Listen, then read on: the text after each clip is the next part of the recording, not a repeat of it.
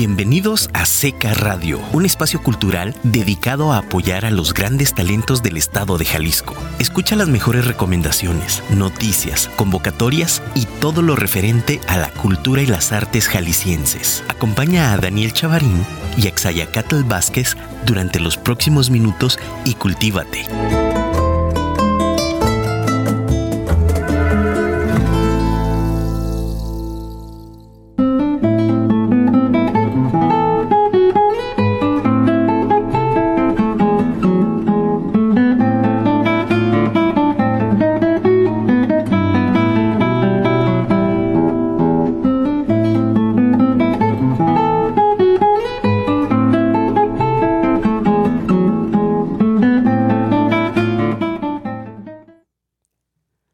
La mejor forma de saber qué va a pasar hoy es forjando tú mismo el camino. Alan Kay. 30 de, mar 30 de, noviembre, martes, martes 30 de noviembre del 2021, nos encontramos felices porque hoy estamos aterrizando lo que por durante muchos años fue un sueño para el Consejo Estatal para la Cultura y las Artes de Jalisco. Estamos iniciando transmisiones en nuestra casa, lo que será nuestra casa, Afirma Radio, la radio inteligente. Y nos da muchísimo, muchísimo gusto anunciar el día de hoy el lanzamiento de este programa, Radio Seca, Seca Radio. Para ello te, pedimos nos, nos escribas en cabina al WhatsApp 3333 19 41. Y pues damos la bienvenida. Me acompaña este día Axayagatl Vázquez Torres. Hola, buenos días a todos. Pues sí, como bien comenzó eh, Daniel, pues es un sueño cristalizado después de estarlo replanteando en esta administración del Consejo, eh, checándolo en diferentes lugares y pues por fin pudimos tener la oportunidad de consolidarlo. Y hoy nos acompaña pues el maestro Juvenal, que nos engalana, ahora sí que es el padrino de, de, esta primera emisión y que espero que haya más y que nos siga visitando más veces. Ahora sí que a la salida nos tendrá que dar nuestra patadita a la vieja usanza de siempre en lo mismo, ¿no? Que teníamos ese programa pues hace varios años. Maestro Juvenal, un gusto que esté aquí. Un gusto, al contrario, muchísimas gracias y buenos días también a quienes nos escuchan. Creo que va a ser una muy buena oportunidad de conocer este organismo tan importante para la cultura y las artes de Jalisco y en él conocer a partir de distintas voces pues lo que se hace, lo que se lo que se necesita hacer en, cuanto a cultura en el Estado. Y creo que, bueno, pues obviamente para mí es, es un gusto y un honor poder estar en esta primera emisión. Este sueño tan, ah, tan codiciado finalmente aterriza hoy el 30 de, noviembre del 2021 y por supuesto que nos sentimos eh, orgullosos y muy contentos de que sea nuestro padrino en este arranque de transmisión, el maestro Ángel Juvenal Ursúa el maestro Ángel Junar Ursúa es eh, nuestro consejero en la disciplina de artes plásticas y ya estaremos hablando un poquito más adelante eh, sobre la disciplina y cuál es el trabajo que realizan dentro de ellas. Voy a permitirme eh, presentarles qué es el SECA. AXA, si por, ahí nos, nos quedamos atorados, apóyame por favor. Claro. ¿Qué es el SECA? Porque muchos de ustedes se preguntarán, el SECA en este momento, bueno, este arranque de transmisión lo hacemos nosotros muy gustosos porque este es un espacio que es para la comunidad artística de, eh, jalisciense, para los creadores, eh, para eh, fomentar y dar difusión a las artes de, de Jalisco.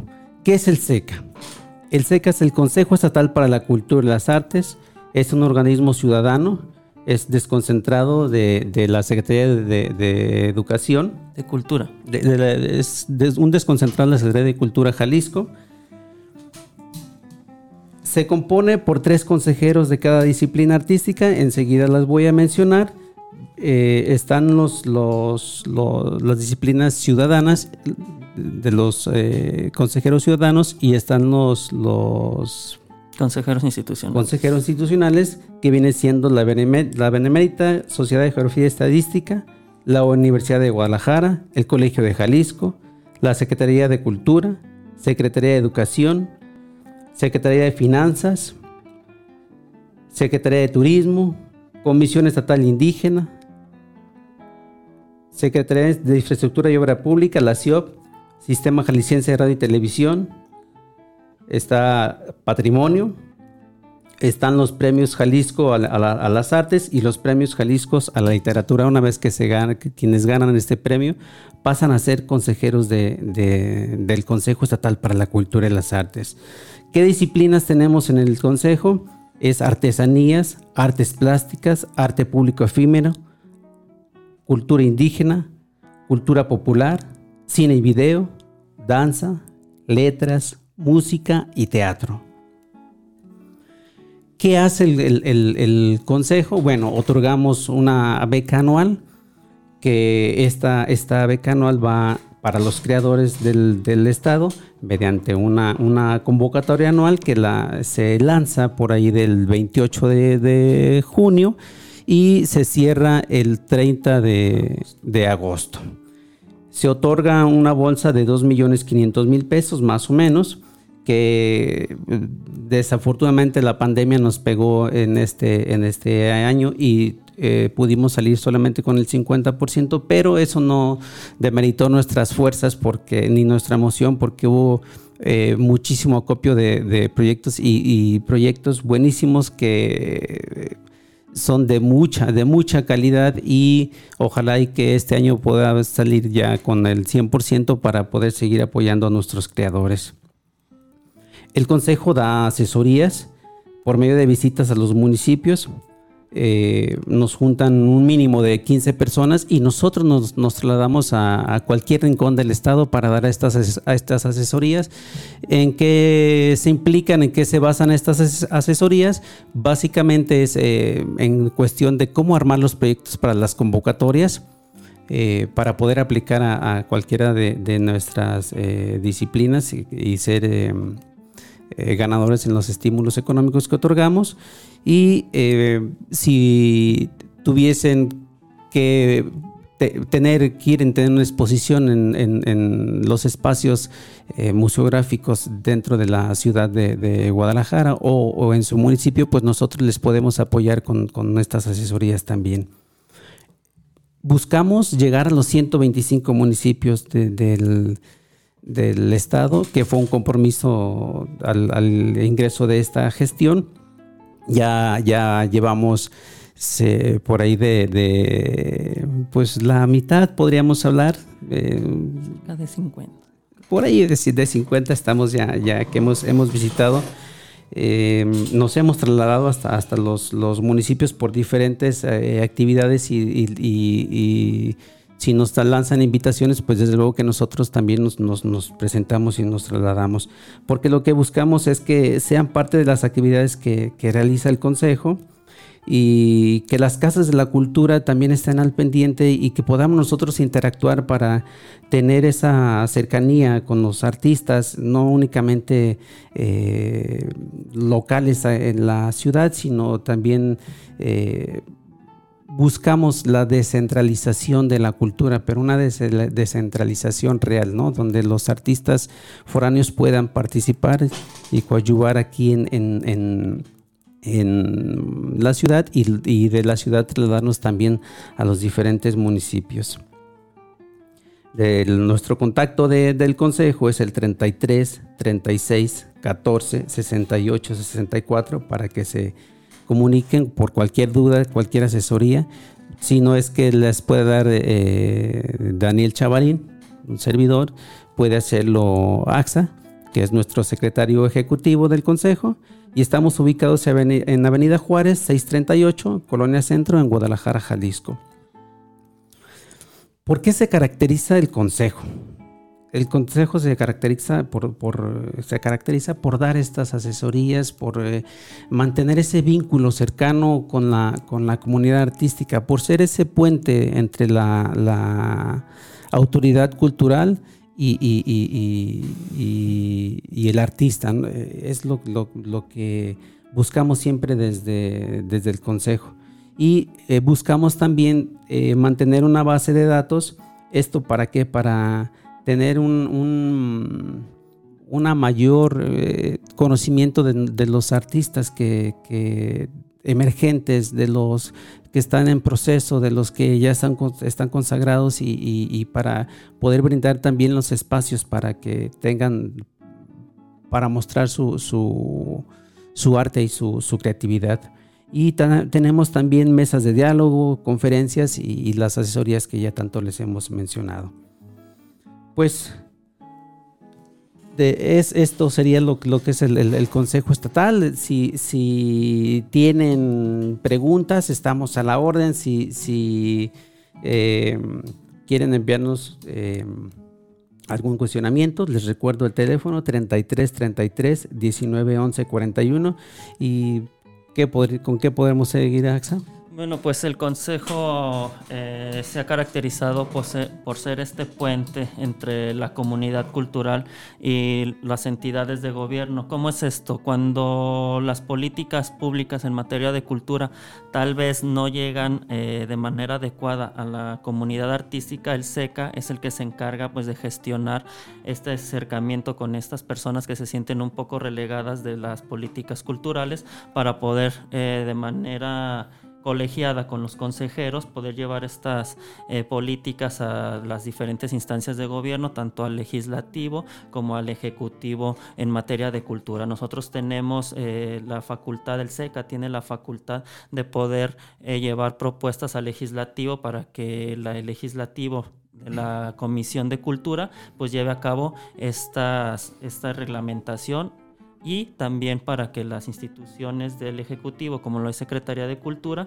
también atienda a estas eh, propuestas o demandas de la comunidad artística.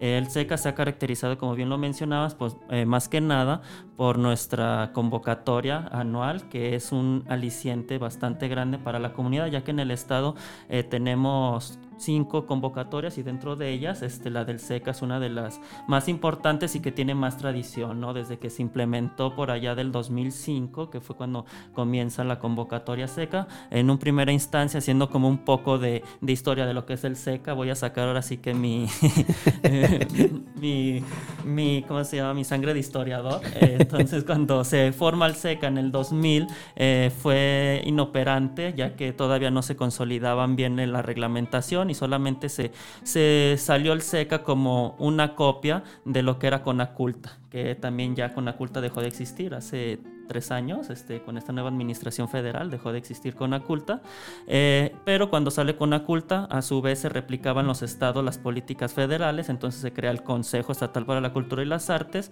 y eh, es un SECA que no tuvo, pues no cuajó en la primera instancia, y en la segunda vuelta ya cuaja, con el historiador también, Muría, que es el que lo forma tal cual lo conocemos ahora, y después surgió la gestión de otros presidentes que hemos tenido. Uno de los eh, que duró más tiempo en el cargo fue el maestro Martín Almades, que fue el que ya instaura la convocatoria como tal y empieza a dar los estímulos económicos. Muría no lo alcanzó a, consolidar, ya a partir del 2005 es cuando ya se instaura esta convocatoria y que pues ya tiene eh, bastante tradición en el Estado y es una de las más esperadas por la comunidad artística. ¿Por qué? Porque es una de las convocatorias que no requiere eh, tanto papeleo, por así decir, para poder acceder y se le da preferencia a los artistas emergentes. Contrario a otras convocatorias que casi siempre buscan más artistas ya consolidados, la convocatoria seca le da esta prioridad a los emergentes y eh, gracias a esto estos, eh, estos artistas, gestores, etcétera, pues pueden aplicar a otras convocatorias porque el currículum que les da ya les ayuda para aplicar a otras convocatorias. Y quizás estén, se estén preguntando el, cómo se hace acreedor a una, a una beca un, un, creador del Estado. La verdad es que es, muy, muy fácil eh, el, poder participar en nuestras, nuestras becas. Eh, se hace la... Eh, AXA es quien, quien, quien es el primer filtro envían toda su información y hay que darle seguimiento porque luego no se da el seguimiento adecuado. De una vez que ingresamos el proyecto, damos por hecho que ya, ya entonces estamos participando en la beca y no nuestro, en nuestro eh, proyecto, al ingresarlo, debe aparecer siempre el estatus de validado. Una vez que está validado, eh, ¿qué quiere decir? Que AXA ya llevó a cabo todas las, peticiones que se hacen de, documentación, que cumplan con las características que el, Consejo está pidiendo y que cumplan con todas las características que la beca nos, nos, hace, eh, nos pide a través del FECA. Y entonces ya una vez que se cumplió con todos los requisitos, AXA lo valida y hasta, ese momento el proyecto ya está participando como eh, posible acreedor a, un estímulo económico. ¿Y cómo es que se otorga este estímulo económico? Hay tres, tres consejeros por cada disciplina y entonces esos tres consejeros se convierten en jueces y hacemos la invitación a dos jueces más. ¿Quiénes son estos jueces? Eh, siempre unos días antes de, dictaminar los proyectos, porque se lleva una dictaminación, es que los, los tres jueces de la disciplina eh, se enteran quiénes van a ser los dos jueces invitados y entre ellos cinco es que llevan a cabo esta dictaminación y en base a lo que ellos eh, ven en el, en el, proyecto es que eh, pueden decir si es acreedor o no es acreedor y por qué si no es eh, acreedor. Y pueden ellos también hacer una esta dictaminación que se lleva a cabo, pueden ellos revisar por los, los, presupuestos o que muchas veces en los proyectos se piden cosas que no, eh, recordemos que esta beca es a la creación. Entonces hay, hay situaciones que piden que no son acorde a lo que se está, se está pidiendo en la convocatoria o que el, consejo no puede otorgar esos estímulos a cierto tipo de, de, situaciones, ¿no? Donde se piden presupuestos o dinero para cierto tipo de situaciones. Entonces, desde el consejo, en dictaminación, se les hace una llamada a estos, eh, a estos eh, eh, becarios y entonces es que se puede, se puede hacer eh, un ofrecimiento para que puedan llevar a cabo su proyecto. Y, una vez que se hace este ofrecimiento, si el, si el, posible becario está de acuerdo, entonces los jueces ya lo, lo, pasan como proyecto aprobado y entonces ya se hace el acta de dictaminación para donde todos estamos de acuerdo que ese es el proyecto por su calidad, por, porque va a tener esa eh, retribución social que buscamos para los jaliscienses, ¿no? que son proyectos de que van a ser de impacto em, eh, a nivel de Estado y que es por eso que se les da este, este estímulo.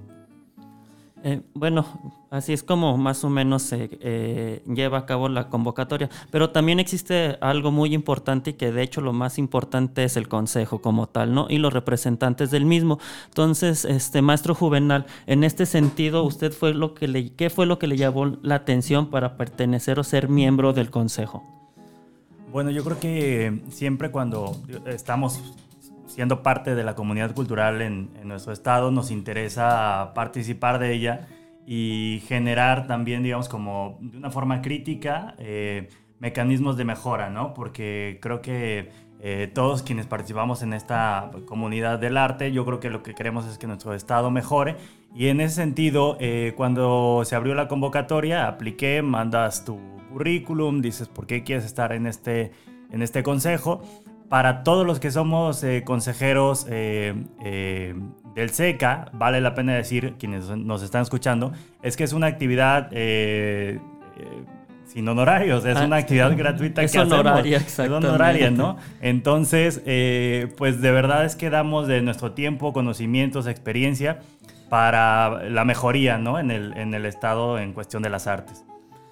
Y con esta, con esta música de fondo interpretada por eh, uno de nuestros becarios, que es eh, José Guadalupe López Luébanos, la suite de la, de, en La mayor de Gota, en dos. Eh, maestro, me gustaría a ver, que, ahí, ahí se, están, se estarán preguntando la comunidad, ¿quién es Ángel Juvenal Ursúa? ¿Puedes, puedes eh, hablarnos un poquito de, ti a, grandes rasgos? Digo, es, un, currículum impresionante el que tienes, pero... tampoco tanto, pero, sí, digo, les puedo platicar. Eh, bueno, yo eh, estudié comunicación y después una maestría en gestión cultural y desde hace más de 12 años o un poquito más a lo mejor me, dediqué a, a, generar proyectos de gestión cultural principalmente desde las artes visuales, ¿no?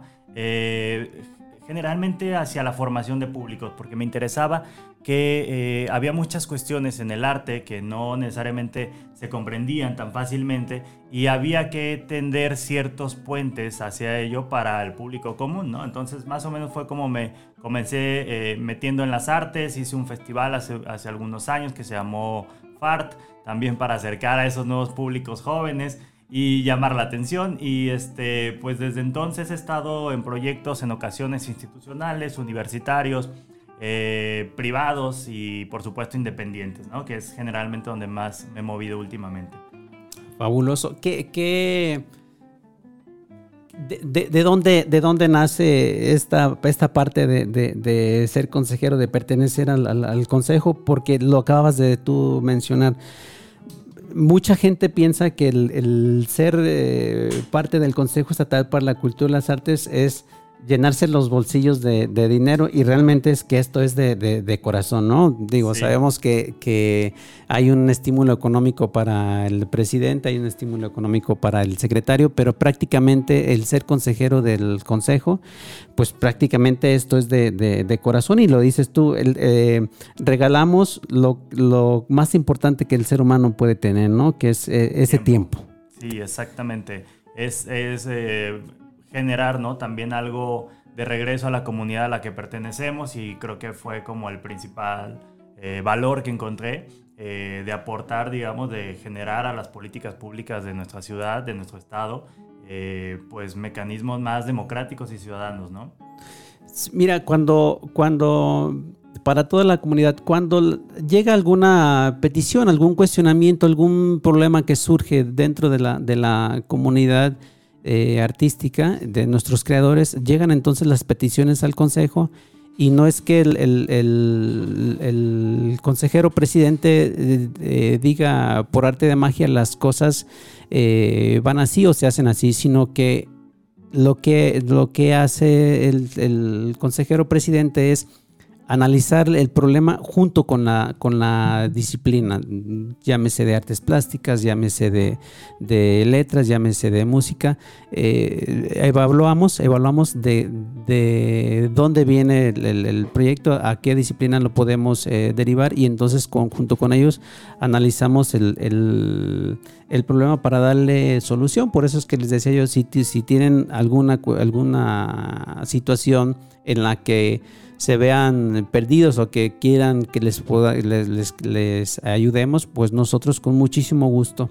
Maestro, tengo, tengo algunas, algunas preguntas eh, para ti. Eh, la primera te estaría preguntando, te voy a preguntar, ¿qué estado de salud guardan las artes plásticas en la, en la ciudad? Y, fuera de zona metropolitana. Eh, hablamos de esta descentralización de la, de la cultura y cuando nos trasladamos a los municipios, luego viene ese reclamo de parte de la, de la comunidad eh, eh, del, estado donde dicen es que la, cultura es, siempre se centraliza en la ciudad. ¿Qué, qué, qué, qué estado de salud se guarda? Eh, la metáfora me parece muy buena porque es justamente algo que, nos ha pegado a todos, ¿no? y, y hablar de la salud eh, en las artes me parece más que coherente.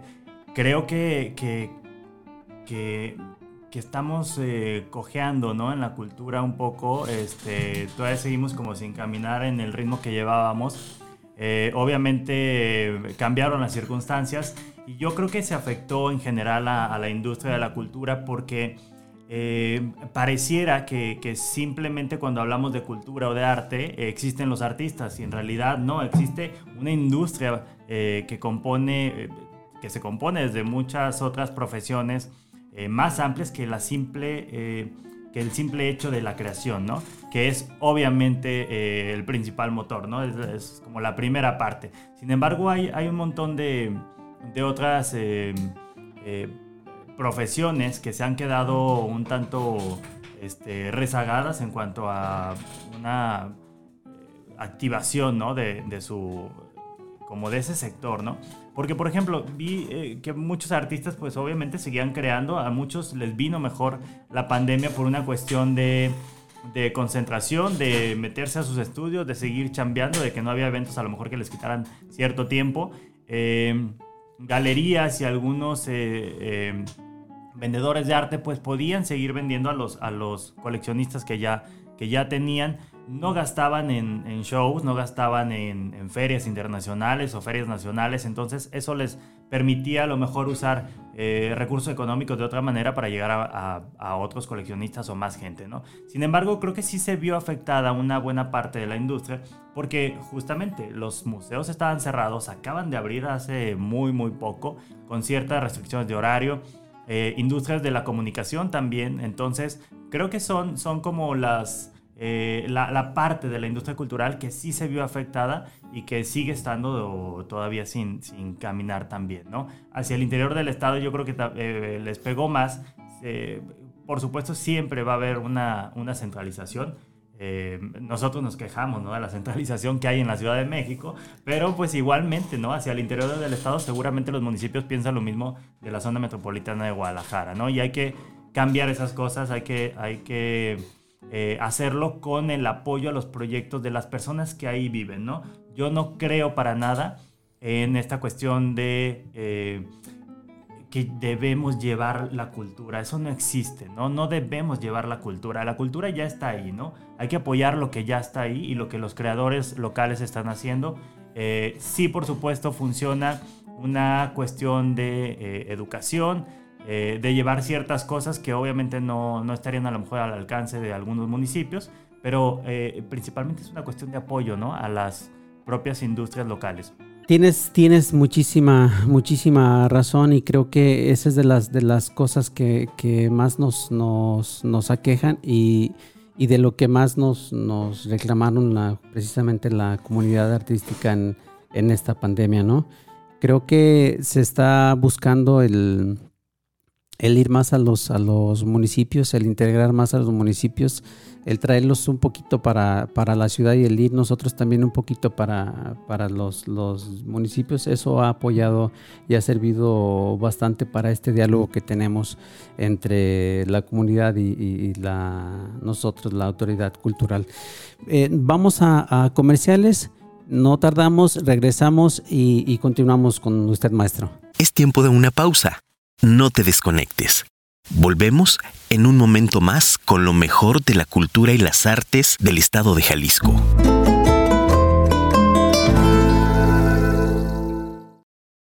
Ya estamos de vuelta. Sigue cultivándote con Daniel y Axayacatl en Seca Radio.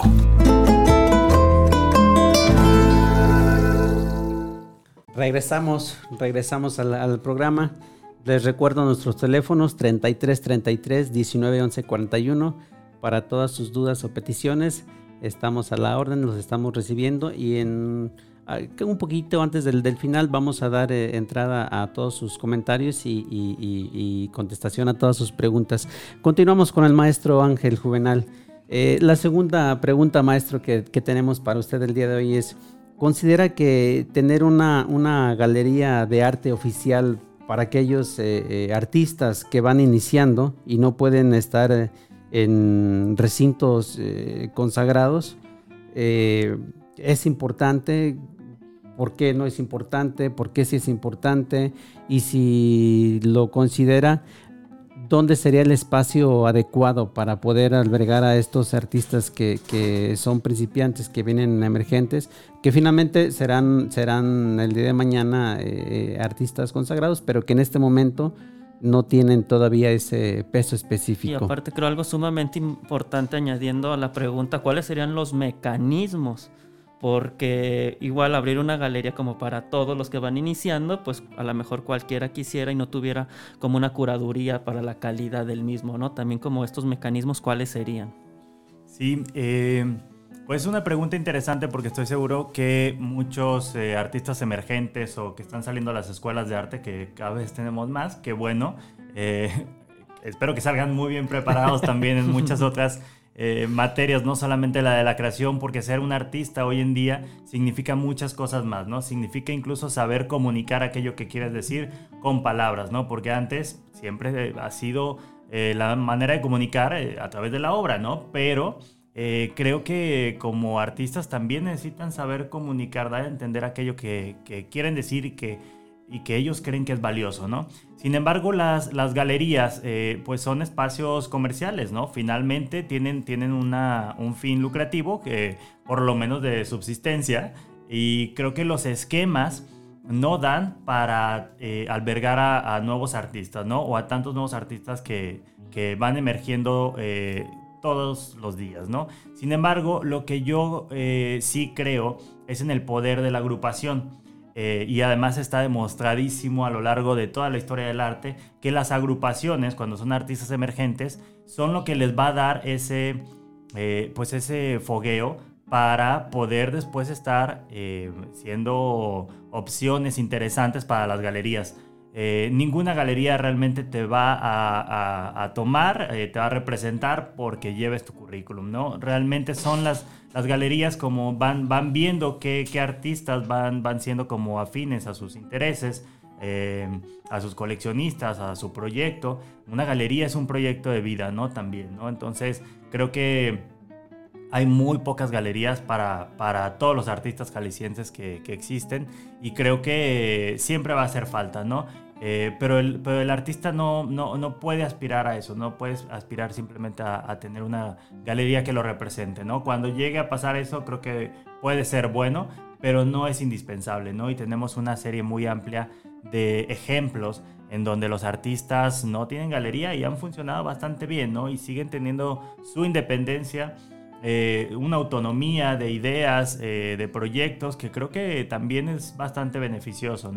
Eh, Adrián Guerrero, por ejemplo, es un artista que me gusta mucho, ceramista, pintor, entre otros medios, y él realmente no tiene galería, ¿no? Y le va muy bien, o sea, vende, está muy concentrado en su trabajo, tiene un, digamos, como un trabajo conceptual bastante fuerte desde la filosofía. Entonces creo que existen esas, esas posibilidades, ¿no? Por supuesto, no es algo que se logra de la noche a la mañana, siempre hay que eh, eh, trabajarle, ¿no? Batallarle eh, para, lograr como esos objetivos y creo que no, no darse por vencido simplemente porque no los toma una galería, ¿no? Eso va a ser a lo mejor algo que pueda pasar después. Sin embargo, yo creo que creo más en, en la cuestión de los grupos emergentes que se juntan para hacer exhibiciones, para comentarse entre ellos, para generar grupo. Es la manera en que desde siempre se ha, se ha eh, desarrollado eh, pues las carreras artísticas. Eso es sumamente interesante, ¿no? Ya que estás dando el tip para estos eh, artistas emergentes, ¿no? Tal vez varios que están saliendo a la luz pues quieren, llevan su currículum como tal o llevan su obra a presentarla a, pues a estas galerías y pues son rechazados por estos motivos, ¿no? Porque como bien lo menciona son espacios comerciales, ¿no? Y lo que busca la galería, pues obviamente es tener un ingreso económico, entonces casi siempre buscan lo que pueden vender. Entonces aquí es interesante esto que mencionas de que la unión hace la fuerza, ¿no? Hacer estos colectivos para que conforme con estos colectivos de artistas puedan ir teniendo un renombre y ya puedan, este, a lo mejor presentarse en una galería que en estos días, como también bien lo mencionas, ya no es tan necesario una galería porque existen otros medios, tenemos ya eh, la digitalidad que nos puede, nos puede ayudar a presentar nuestra obra este, pues, a todo el mundo prácticamente, ¿no? Tenemos como en el aspecto de los músicos, pues el YouTube, el Spotify, todas estas plataformas, pues que llegan a todo el otro lado del mundo, cuando antes ni se imaginaba esto, ¿no? Entonces es sumamente importante y este tip que das, este, creo que para los que nos están escuchando, pues ahí lo tienen, ¿no? Este, hagan sus colectivos y trabajen, ¿no? No hay de otra. Sí, por supuesto. Lo que pasa es que, por ejemplo, no, no, no por una cuestión simplemente comercial de las galerías, pero ellos representan artistas, entonces no es solamente que hagan un show y vendan lo que, lo que existe ahí, ¿no?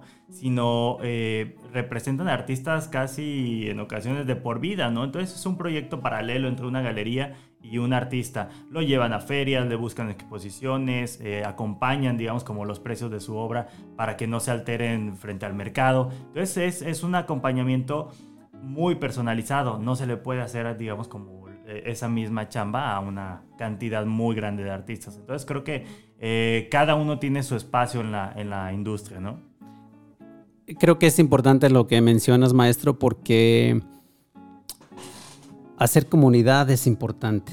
Hacer comunidad es importante y muchas veces nos, nos eh, individualizamos y, es ahí donde nos empieza a, a, pegar. Cuando trabajamos en comunidad, cuando se hace este equipo es que entonces que se, se hacen estas mejoras y se, se obtienen mejores resultados. Y en esto de hacer comunidad, en esto de, de, de hacer, de obtener mejores resultados, yo eh, desde que tengo uso de razón, yo siempre he defendido y he, peleado porque se, respete a los niños, se, se, tome en cuenta a los niños como, como seres capaces, como seres pensantes, no únicamente como ese pedacito de persona, ¿no? sino como seres que pueden eh, tener un raciocinio por sí mismos propios y no porque nosotros seamos los, los adultos. ¿no? En cuanto a esto de los niños, me gustaría preguntarte, maestro, ¿consideras que los planes de estudio en las escuelas primarias, digo, algunas tienen, otros no, pero ¿tú consideras que los que, los que tienen deberían de reforzar, los que no tienen deberían de, de integrarlos? ¿Y de qué manera se podrían reforzar estos planes de estudio en cuanto a la visualización hacia las artes, ¿no? No porque queramos tener muchos más artistas, sino buscando el, tener una mejor sociedad, ¿no? Y, es aquí donde partimos, ¿no? Con los niños para esa comunidad que, que, de repente se ve fragmentada en, el hoy por hoy, pero es ahí con los niños. ¿Consideras tú... Eh, lo, lo, que puedo decir es, digo, por supuesto, es, me parece súper importante, ¿no? Em, sobre todo el hecho de generar eh, un desarrollo de la creatividad y de la sensibilidad, ¿no? Son como dos cosas que me parecen fundamentales y que creo que hemos estado viendo que carecemos como sociedad muchas veces, ¿no? Creatividad a lo mejor ahí la llevamos, ¿no? Este, creo que los mexicanos nos, caracterizamos por eso, ¿no? Pero, pero sensibilidad hace falta muchísimo, ¿no? Y, hay un tipo también de ridiculización a la a lo sensible, ¿no? A, decir, este, no pasa nada si lloras con una película, ¿no? Si te emocionas con un libro. Y, creo que socialmente está, está un poco castigado eso, ¿no? En cuanto a los planes de estudio, no puedo contestar porque desconozco tal cual los planes de estudio ni qué están impartiendo en las escuelas. Sé que algunas... Eh, escuelas públicas o colegios sí, sí generan esta, este tipo de conocimientos eh, de manera cotidiana, pero sé que hace falta más, ¿no? Sé que, que, que hace falta la educación artística no, no pensando en que sean artistas o en formarlos desde ahorita, ¿no? Por supuesto que no. Cualquier persona, o sea, ¿cuántos artistas conocemos que no estudiaron arte, ¿no? O sea, simplemente eso, ¿no? Cualquier persona que vaya a ser abogado, astronauta, contador, este, eh, lo que tú quieras, ¿no? O sea, todos necesitamos un tipo de, de educación que nos permita el desarrollo sensible y el desarrollo de la creatividad, ¿no? Entonces yo creo que con eso este, sería bastante bueno y sería una mejoría muy, muy importante para nuestra sociedad, incluyendo por supuesto una actividad filosófica, ¿no? Que esto no significa matarte estudiando a los filósofos griegos, eh, a los clásicos, sino es un ejercicio de pensar y de cuestionar, ¿no? Eso es fundamental en cualquier sociedad y si se puede aprender desde niños, mejor. Sí, porque el el saber te, te, hace libre, ¿no? Y creo que eso es lo, lo, importante. Nos está alcanzando un poquito el tiempo, maestro. Eh, no sé si, si AXA quieres agregar algo. Una última pregunta para el maestro. Eh, desde su punto de vista, ¿cuál es la pertinencia del Consejo para la Cultura en el Estado? Es muy importante porque, eh, digamos, funciona como mediador también, ¿no?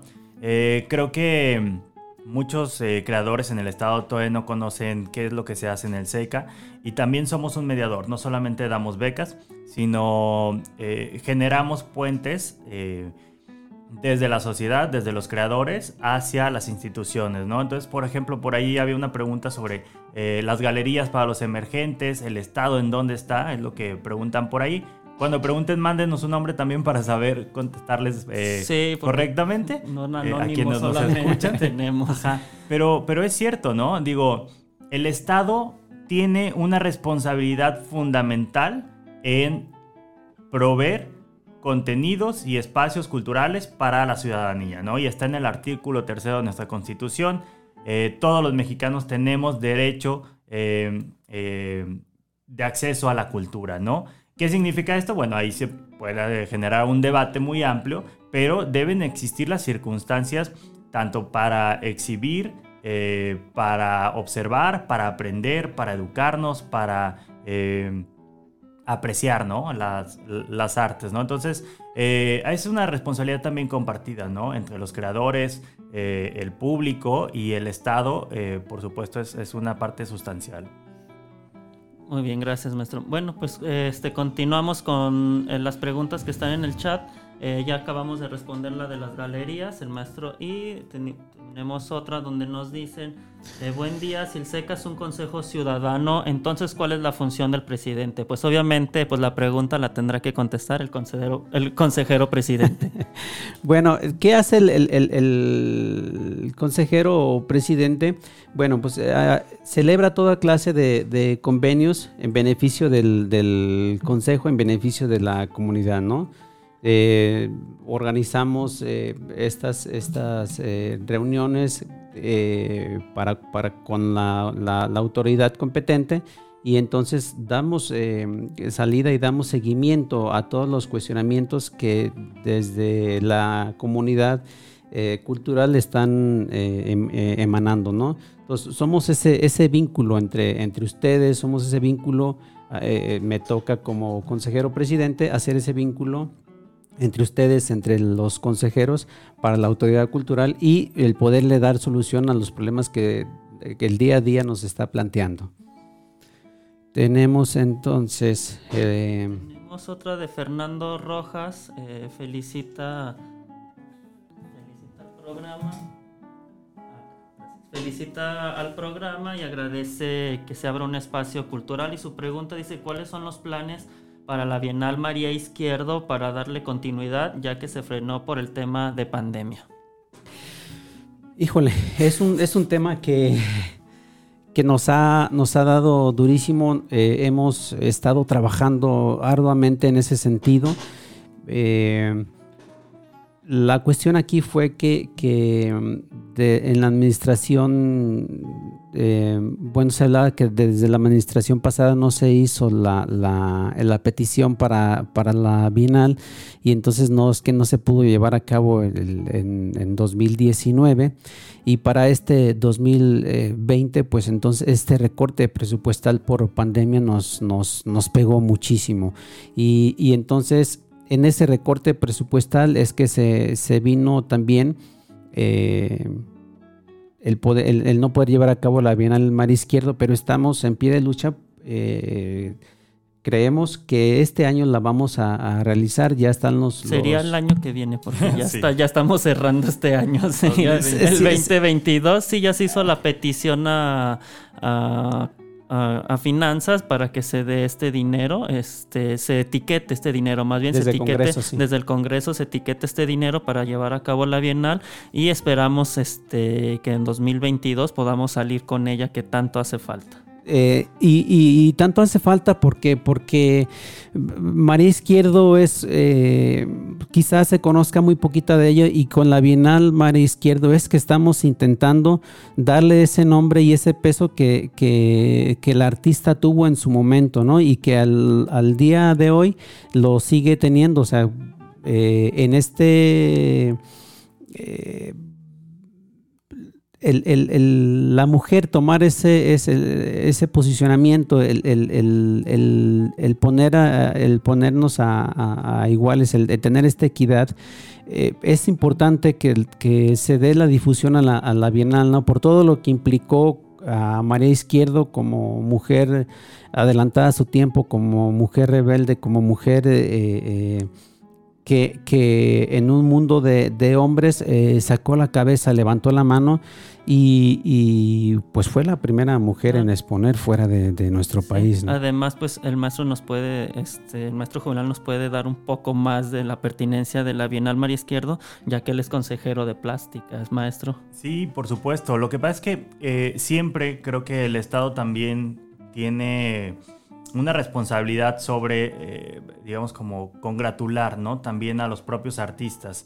Y una bienal tan importante como esta para nuestro Estado me parece que es fundamental para el reconocimiento del trabajo artístico de nuestros creadores jaliscienses, ¿no? Eh, sin embargo, como bien dicen, bueno, había que a lo mejor tomar ciertas decisiones sobre estas políticas austeras, quizá, en donde nos ha pegado durísimo, ¿no? Y, y- y creo que dentro de todo, quizás sea más importante eh, la labor de generar muchos más proyectos de creación eh, para artistas, tanto jóvenes como consolidados, que vienen de la, eh, de la propia beca, ¿no? Son cosas distintas, las dos se deberían de apoyar, pero había, digamos, como una necesidad primaria en ese momento. Esperemos que el siguiente año se, se pueda dar la, la Bienal, así como otros eh, concursos estatales que, que existen y que nos permiten eh, otorgarle, ¿no? También el valor que nuestros artistas merecen. Así es, ese, ese compromiso de- del Consejo el llevar a cabo la, la Bienal. Tenemos un último comentario, felicidades al programa, todo un éxito. Eh, muchísimas gracias, no, no, no dice ahí el nombre. Pues bueno, nos despedimos porque ya se nos acabó el, tiempo. No sin antes eh, mencionarles pues que nos apoyen, que le den difusión, que lo, lo- lo prediquen entre los conocidos, los amigos en la comunidad y que sepan que este espacio eh, eh, es un espacio para ustedes. Afirma Radio eh, será nuestra casa en los siguientes eh, meses y nos da muchísimo gusto y muchísima emoción el poder salir al aire hoy 30 de, de- de noviembre, martes 30 de noviembre de 2021, y a, a- a unos instantes ya de que se acabe el año, pues anunciar eh, Radio Seca. Seca Radio es para nosotros importantísimo porque esta es la voz de la comunidad y, es una voz para ustedes. Si tienen proyectos, por favor háganos saber para nosotros darle la difusión y ya les estaremos invitando si quieren venir y, participar con nosotros, que tengan algún, eh, algún anuncio acerca de alguna convocatoria, acerca de algún eh, festival, eh, de alguna exposición presentación del libro, todo. Estamos aquí de puertas abiertas y muchísimas gracias, maestro Juvenal. La verdad es que eh, a pesar de los, de los pesares, aquí estamos y, fue maravilloso que nos pudieses acompañar este día. Al contrario, muchísimas gracias a ustedes. eh, mucho éxito a Seca Radio. Creo que va a ser muy necesario también en esta, en esta época y en nuestra sociedad que le demos eh, pues salida a la comunicación de las ideas, de las artes, de la creación y de la cultura de Jalisco. Muchísimas gracias, maestro. Axa, ya así de Pues, rapidito. para- Muchas gracias, maestro Juvenal. Muchas gracias, Daniel. Pues estamos en las redes, nos pueden seguir, pueden seguir el, el podcast que después estará subiendo también para que lo puedan escuchar. Y nada más les recuerdo que también el SECA está abierto a todo el público. Nuestras sesiones son para todo el público y pueden asistir a ellas. Mañana tenemos una sesión a las 5 de la tarde en el Exconvento del Carmen para todos los que estén interesados en estas políticas y conocer un poco más el SECA. Son bienvenidos. Muchísimas gracias. Muchísimas gracias a ustedes, gracias a todos nuestros eh, oyentes. Mi nombre es Daniel Chavarín y agradecidísimo y feliz de, de poder lanzar este programa hoy en este día y este programa es para ustedes. Hasta luego. Hemos llegado al final de nuestro programa. No te olvides sintonizarnos y ser parte de lo que ocurre en nuestro estado. Nos escuchamos la próxima semana y recuerda, si deseamos preservar la cultura, debemos continuar creándola.